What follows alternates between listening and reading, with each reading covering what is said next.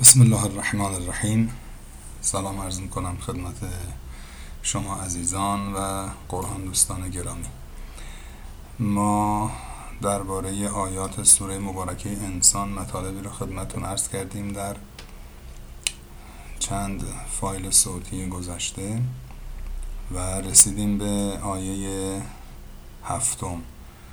آخرین آیه‌ای که راجبش صحبت کردیم و نسبتا هم توضیحاتمون شاید تکرار شد به خاطر اهمیتی که این آیه داشت آیه ششم بود. عینا یشرب بها عباد الله یفجرونها تفجیرا.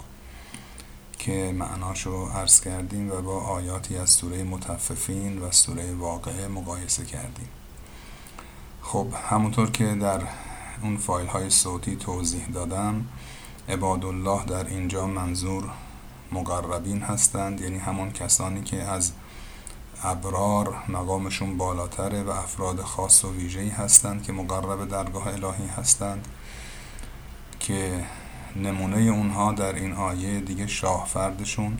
همونطور که عرض شد حضرت علی علیه السلام حضرت فاطمه زهرا سلام الله علیها و امام حسن و امام حسین علیهم السلام هستند.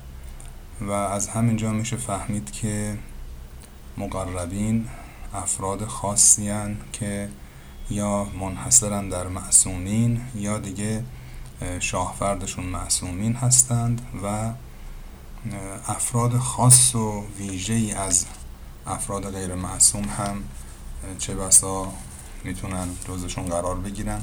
این رو من با قطعیت نمی‌تونم بگم و در این حد اطلاع ندارم بلد نیستم.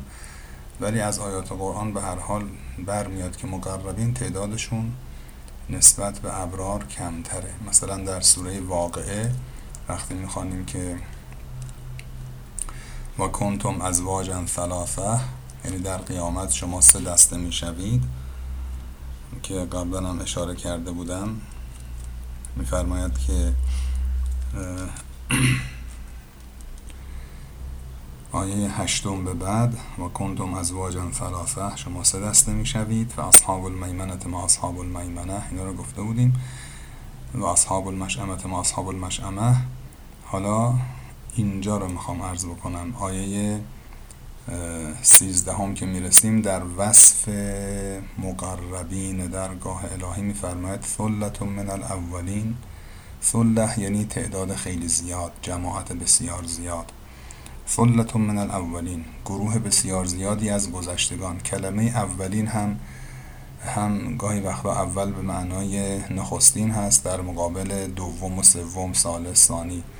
اینها گاهی وقتا به معنای گذشته و پیشینیان هست که اینجا اون معنا مراده.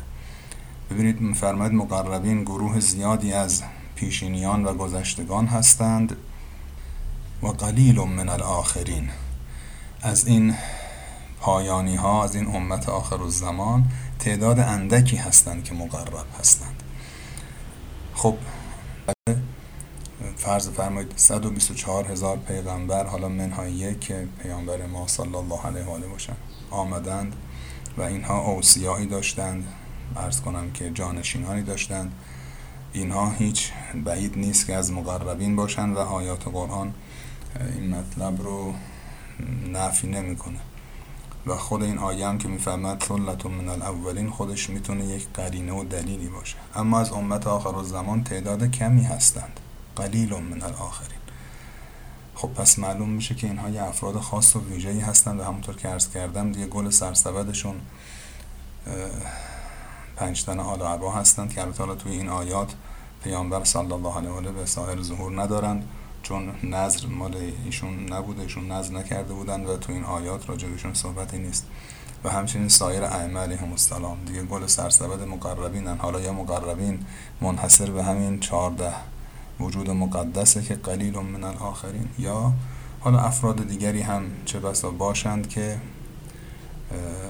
جز معصومین مثلا نیستند اما دیگه به قول معروف تالی و معصومین هستند. دیگه دنبال معصومین هم هرچند مقام معصومین مقام بسیار بالایی است.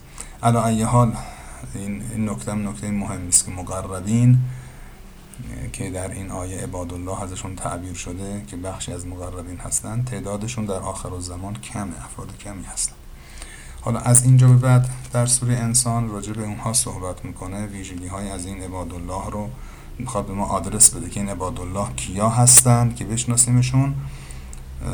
اشاره به همون واقعی معروف نظر می‌کنه که تو فایل های صوتی قبلی هم من اشاره کردم. کم و بیش دوستان با این واقعه و این اتفاق تاریخی آشنا هستند که به خاطر بیماری امام حسن و امام حسین علیه السلام نظر کرده بودن. اینجا میفرماد این عباد الله همون هستن که یوفون به نظر به نظر خودشون وفا می‌کنن. و یخافون یوما کان شره مستطیرا. و میترسند نگران هستند. خوف به معنای ترس و نگرانی است. ترس که با نگرانی همراه هست نگران روزی هستند که شر اون روز دامنگیر همه میشه. مستطیر یعنی پر می‌کشه به این طرف اون طرف همه جا رو می‌گیره. فراگیره. از ماده تیران هست این کلمه. بعد نکته بعدی رو باز اشاره می‌کنه. آدرس میده که عبادالله کیا هستن.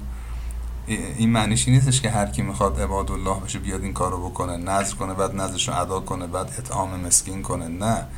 این اوصاف برای اشاره به افراد خاصیه نه برای اینکه بگه هر کس این کارا رو بکنه جز مقربین و عبادالله میشه.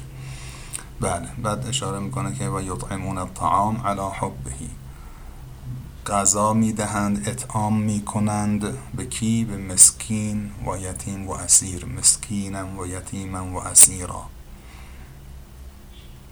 علا حبهی با علاقه به آن. حالا این کلمه می‌تونه معناش این باشه که علا رقم علاقه که به غذا داشتند این کار رو می‌کنن و اطعام می‌کنن. کمان که در سوره مبارکه آل امران آیه 92 میفرماید لن تنالوا البر حتی تنفقوا مما تحبون. به بر و نیکی نمی رسید که بر در جای دیگری در قرآن معنا شده که بر تقواست در سوره مبارکه بقره که حالا خواهم گفت. میفرماد به بر نمی رسید مگر اینکه انفاق کنید از آنچه دوست دارید. حتی تنفقوا مما تحبون.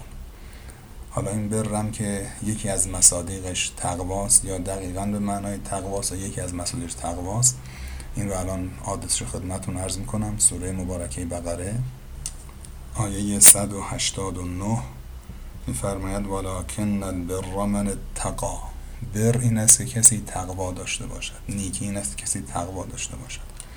یه چند آیه قبل از همین آیه در سوره بقره میفرماید که آیه 177 لیس البر ان تولوا وجوهکم قبل المشرق والمغرب. نیکی این نیست که حالا به این طرف و اون طرف نگاه کنید. میگن در مورد آیه قبله بوده که بعضی می‌گفتن چرا قبله؟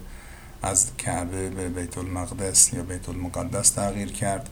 چرا دوباره مثلا تبدیل تغییر کرد دوباره به کعبه؟ و امثال آیه میفرمد اونی که دستور هست بعد انجام بدین. حالا که این طرف وایسید یا اون طرف وایسید فی نفس خودش این خوبی درش نیست. ولكن البر من آمن بالله والیوم الاخر والملائکه والکتاب والنبیین. تا آخر که شاید ما تو فایل بعدی همین آیه رو ترجمه بکنیم. الان دیگه وقتمون داره تموم میشه و دیگه این صحبت ها به درازا می‌کشه که در روایتی از پیامبر اکرم صلی الله علیه و آله هست هر کس به این آیه عمل کنه ایمان رو در واقع کامل کرده ایمانش کامله. حالا به هر حال پس خواستم عرض بکنم که این علا حبهی یه معناش این است که با علاقه به این غذا دوست داشتن این غذا رو بعد انفاقش کردن. یه معنای دیگه هم می‌تونه داشته باشه که اون هم درسته. حالا یکی از این دوتا علال قاده منظور خداوند بوده. یعنی اطعام می‌کنن علا حب خداوند با علاقه که به خداوند دارند. یعنی این کار برای حب به خدا انجام می‌دهند. این حبهی به این معنا هم می‌تونه باشه. پس خلاصه ویژگی دوم اینها این است که اطعام می‌کنند به مسکین و یتیم و اسیر علا حبهی یا با علاقه که به غذا دارند. در این حال باز ازش دل می‌کنن یا چون به خدا علاقه دارند این کار رو انجام میدن حالا انشالله اون آیه 177 سوره بقره هم بعدا انشالله خدمتون معنا می‌کنیم و توضیح میدیم. انشالله موفق و معید باشید. خدا نگهدار.